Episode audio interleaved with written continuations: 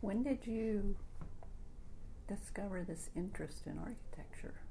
That's an interesting uh, story, uh, and I've told it many times, because it, it when I was a teenager, twelve, thirteen, um, my mother got all those domicile magazines that were popular at that point in time, mm-hmm. and there was an article about Frank Lloyd Wright and Usonian homes, which fascinated me.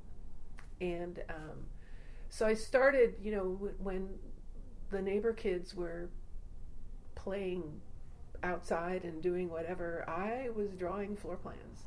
Wow. To try to design my, my dream house. Mm-hmm. And so that's kind of what, that, that also the other really uh, big influence for me for architecture is that I grew up in a house built in seventeen fifty. Oh and my gosh, yeah, I was going to ask you about the house you grew up in. Yeah, and um, my dad bought this house, and, and over the course of our my childhood, for the time that we lived there, um, we replaced all of the electrical, all of the plumbing, the roof. We insulated it for the first time in its life. We replaced all the windows. We replaced exterior siding. You know, it's like really overhauled this house, mm-hmm. in in as respectful a way as they understood. Sure. I'm, I'm sure that an architectural historian would turn over at some of the things that my dad opted to do, but regardless.